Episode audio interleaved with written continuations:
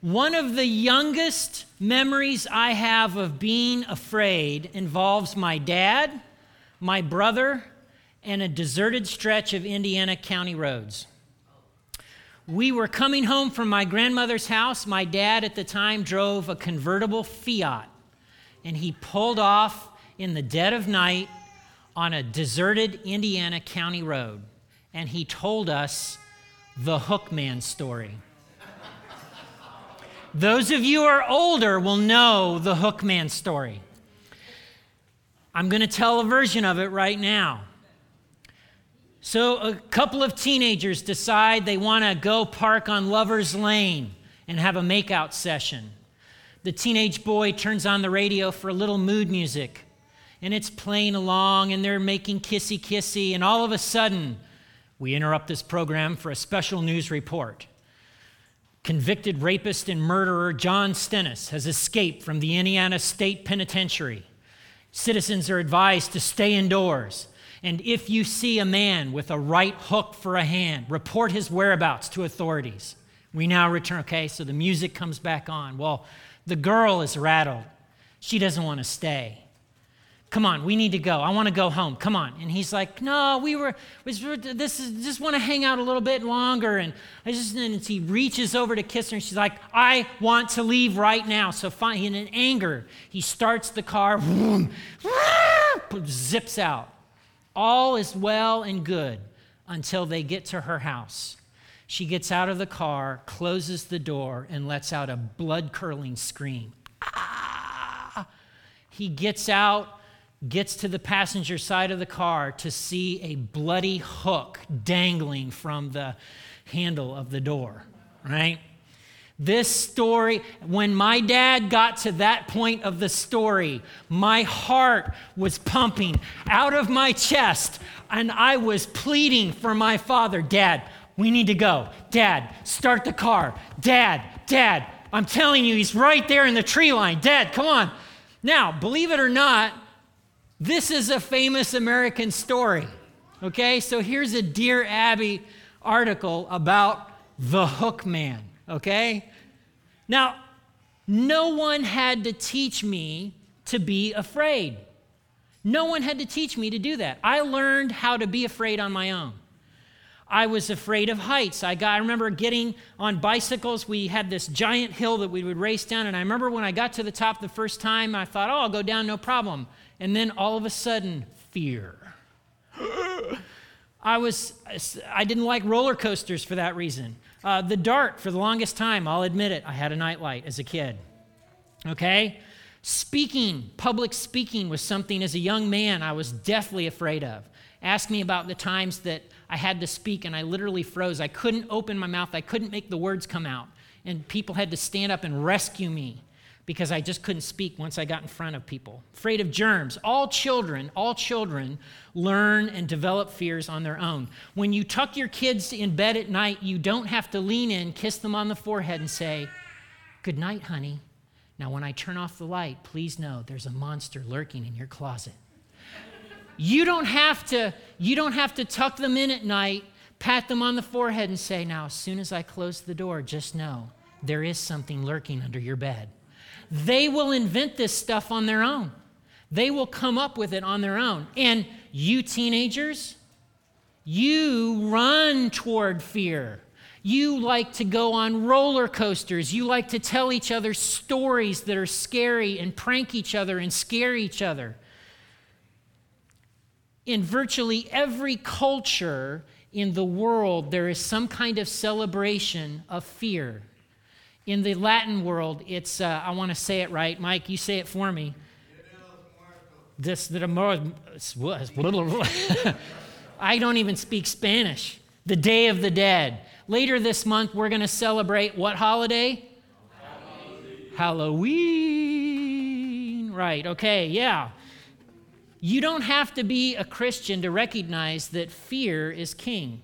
And let's be honest, it's a presidential election season, and we all know that the candidate who can tap our fears the best is usually the candidate that right wins in America. Okay? So, some of you and some of you teenagers have a mistaken view about fear. you think that when you get older, when you get married, when you're, you know, a little bit more grown up, that you just won't be so insecure. You won't be so anxious. Grown ups? the laughter means that that assumption is faulty. Uh, grown ups, just out of curiosity, you can shout these things out. What are some things that grown ups are typically afraid of? What are some things people fear? Shout them out. Bankruptcy. Bankruptcy. The tax man. What? What? Not measuring, Not measuring up. Disappointing other people. Death. Oh, preach. Cancer. Getting sick. All right. Let, I have printed off. I have printed off fears by category of what Americans are afraid of. It's four pages and they stopped measuring fear at 6.8%. Here's some of the things people are afraid of. Number one, again, corrupt government. It's the number one thing Americans are afraid of. People I love dying, people I love becoming ill, high medical bills, uh, terrorism attack or nuclear attack, break ins, public speaking, insects, snakes, height, uh, heights, mugging, sexual assault by a stranger, becoming ill, dying, at 7.8%, second to the bottom, is this. Clowns. 7.8% of Americans are afraid of clowns. Now, given the rash of clown sightings in our country lately, I'm going to guess that number is going to go up. I think that 7.8% is the low ball for clown fright. No, being afraid is not something that you will simply outgrow. Being afraid is fundamental and, and, a fundamental, elemental part of what it means to be human. So, as we begin this teaching series, I want to define some terms, okay? First of all, fear. Fear is a natural and automatic response when we feel physically or psychologically threatened and the threat has to be present and powerful. If I say snake, a few of you right now will feel a tinge of fear, but most of you will be like, ah, no problem, snakes, yeah, no big deal. But if later today, while you're eating, I throw a copperhead snake onto the table, do you know what you're going to do? Jump! I will not have to throw the snake down and then say, okay, on the count of three, I want you to leap up and scream. You will do that automatically. It's an automatic response to a present and powerful threat. Now, there's also phobias. Phobias are a little different. That, those are an extreme or irrational fear of something, often something that poses little real danger. I had a friend for the longest time who was an arachnophobia. So she was afraid of spiders. She would have to have the uh, insect man come out every month Every month, she had to have her garage vacuumed with the shop vac to make sure. Because if she went to open the door handle to her car and there was a spider there, she wasn't going anywhere. Right? Now, was it the case that the spiders were all going to one day gang up on her, tackle her to the floor, spin her in a web, and eat her? No. no, not likely to happen. Okay? Then there's anxiety.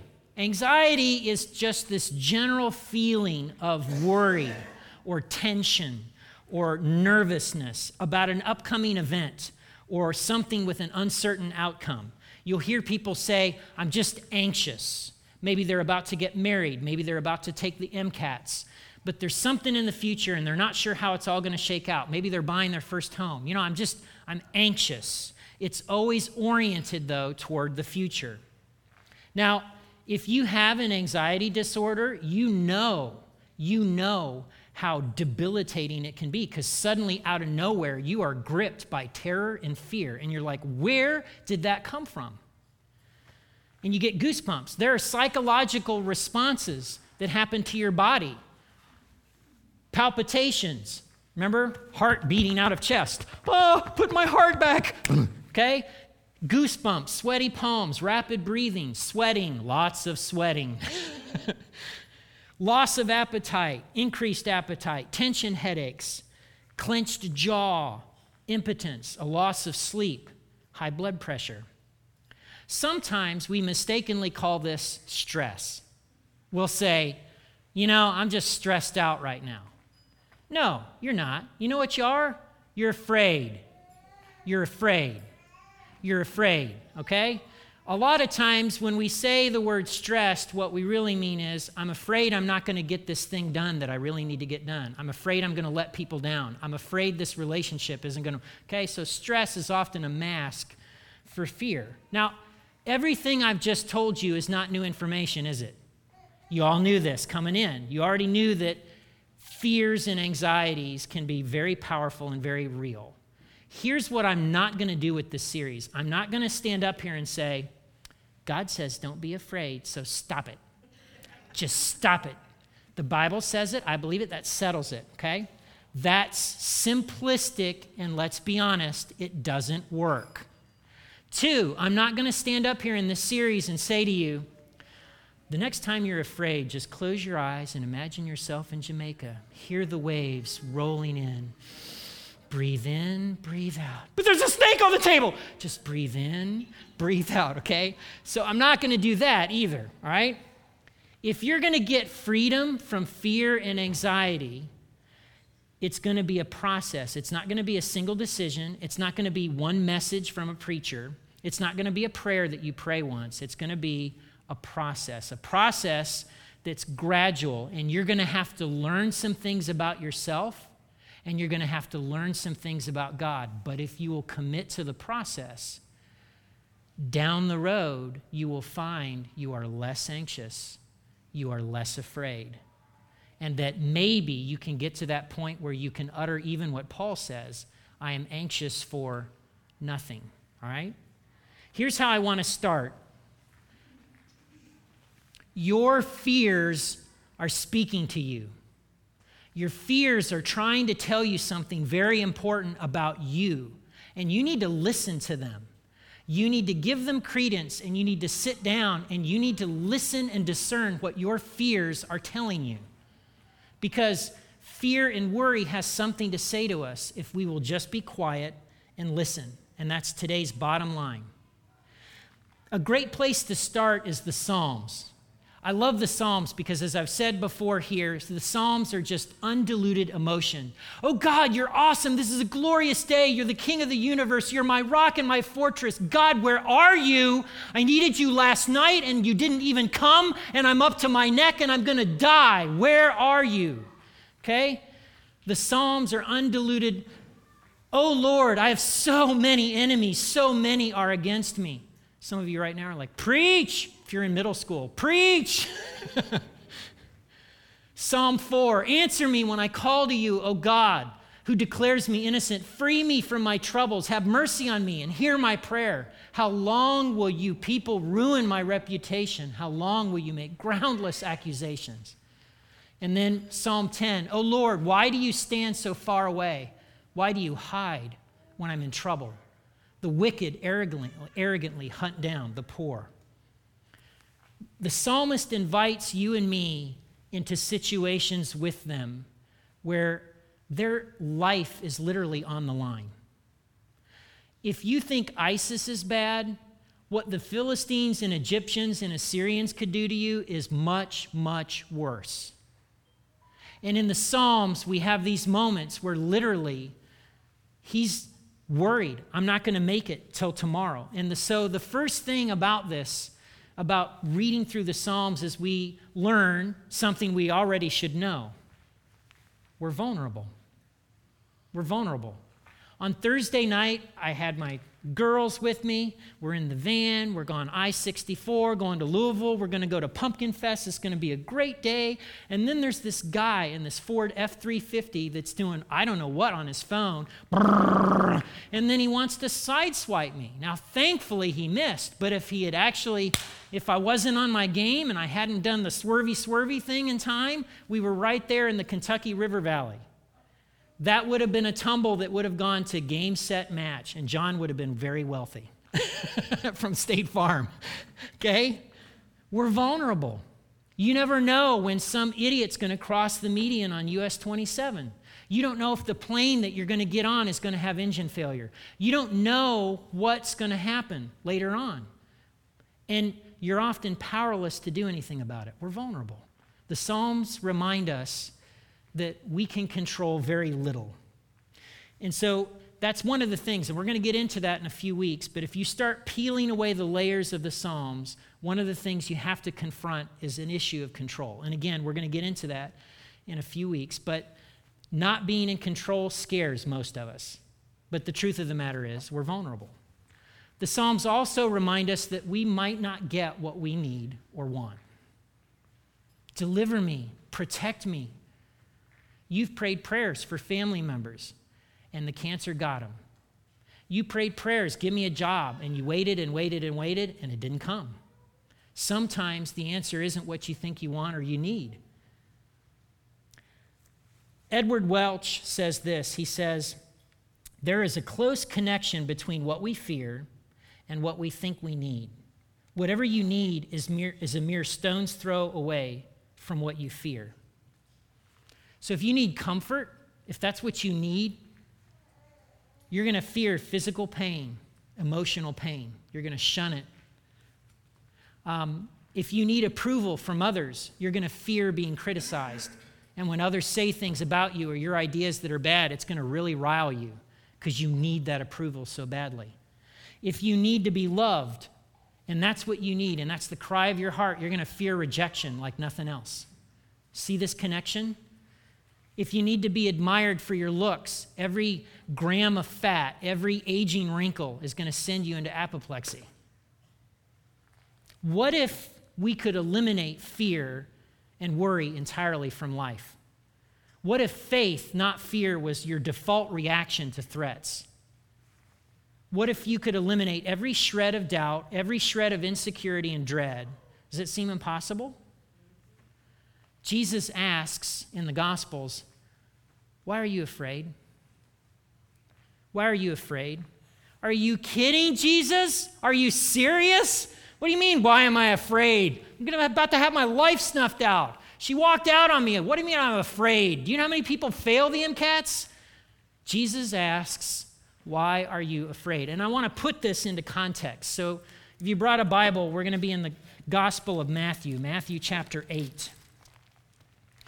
Jesus asked this question in this setting right here Matthew 8, verses 23 and following. Then Jesus got into the boat and started across the lake with his disciples. Suddenly, a fierce storm struck the lake, with waves breaking into the boat. But Jesus was sleeping. The disciples went and woke him, shouting, Lord, save us, we're going to drown. Jesus responded, Why are you afraid? There's a terrible storm. Seismos is the Greek word used seismic, big, earth quaking, sky shattering. This is a big storm. And then suddenly, verse 24, it's not like they were on the Nebraska prairie and off in the distance they saw the clouds and they had time to act. It came upon them suddenly. And it was bad, and it was one of those eat you kind of storms if you're a fisherman. And they're afraid. Sudden fear. Let's change the story the way we want to read it. Then Jesus got into a boat and started across the lake with his disciples. Suddenly, a giant rainbow arched across the sky with a flock of doves. The water was smooth as glass. Welcome aboard the Disney cruise ship Fantasia. no, in this story in Matthew chapter 8, we are reminded that in this world we will have trouble. Not way, not might, not may. We will have trouble. And in this story, Jesus is sleeping. The disciples are worried, they're stressed out, they're freaking out. God, where are you? Why aren't you helping? Can't you see I'm in danger? And Jesus asks, Why are you afraid? Gang, as we start this journey, I want to plead with you to do the hard work of looking on the inside and thinking through some things and asking yourself, why am I afraid? What am I afraid of? And why? Because if you start there and if you go through this process, I promise it's a better destination. What do my fears say I trust in? What do my fears say I love? Why are you afraid? A few years ago, Jenny and I had ma- managed to save a few thousand dollars. We had squirreled it away, put it in the bank. I was less anxious. It gave me a sense of security. If something were to happen, I thought, you know what? We're okay financially for a while. You know, the ship's not going to sink overnight. It's no big deal. It's great. Just the whole anxiety thing, just, you know, boom, went away. And then a bunch of things happened, including Jenny almost dying. And we had tons of medical bills, and it wiped out every penny we had and my anxiousness came back. And I distinctly re- remember I was reading the Bible and God spoke to me reading the Bible. And he was basically, he said, Max, uh, do you trust me or did you trust that savings account? Where's your trust, buddy? Uh, I'm going to go with savings account for 500, God? Actually, could you put some zeros to that? it revealed some things about my heart and where my trust was. Now, is saving money bad? No, of course not. We tell you to save money here. But the money gave me a, a, a, an illusion that I could control circumstances by having enough money. Right? What do my fears say I trust in? What do my fears say I love? Because our fears point to what we really care about. Um, and so, as we start off, I want to point out there's a connection between fear and faith, control and trust in God, they're all connected. They're all connected. So here's your homework, and it's really simple. I want you to make a short list of the things you fear the most. Those ongoing, recurring fears and worries, the stuff that keeps cropping up, the stuff that you verbalize to your spouse or your family members, or when you're alone or when you're looking in the mirror. What is it you're afraid of? You got to name it and list it. And the second part is you got to start asking why. What am I afraid to lose? What am I afraid to lose?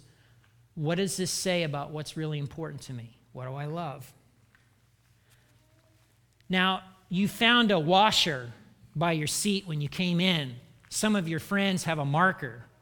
So I'm going to give you a moment before you leave today. I want you to, you can put an initial, but I want you to write with these permanent markers, name at least one fear, one worry, one thing that makes you anxious. And I'm going to ask you to get up out of your seat and drop it into this black box. It's going to be noisy. I want you to do that for a couple of reasons. One, I want you to actually do the work of something tactile where you're naming a fear before you go. And two, I want you to notice what happens. Pretty much most everybody's going to get up out of their seat and plunk something down there, which means you're not alone. You're not alone. Okay? So you got your home, you got your assignment. So those of you with markers, start writing it down, and when you're ready, come up and plunk it in.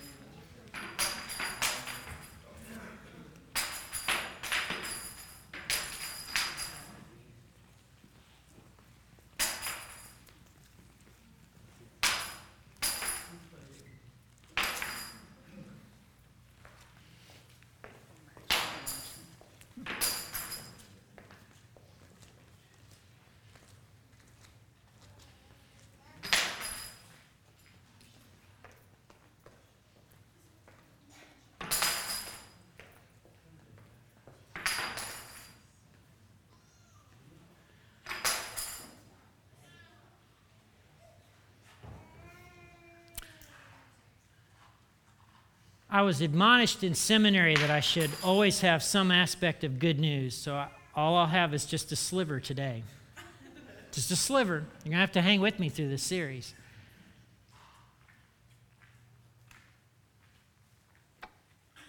There's a lot of washers in there, and there's a lot of fear in here. You're not alone, other people are afraid too. And one of the things I hope that you will see as we go through this journey together is that God is better than you think He is. He can do things you can't, you're convinced He's not, He's not capable, He can't, He won't. You can trust God. We're going to get there, but it's going to take some steps to get there. But Jesus asks, Why are you afraid?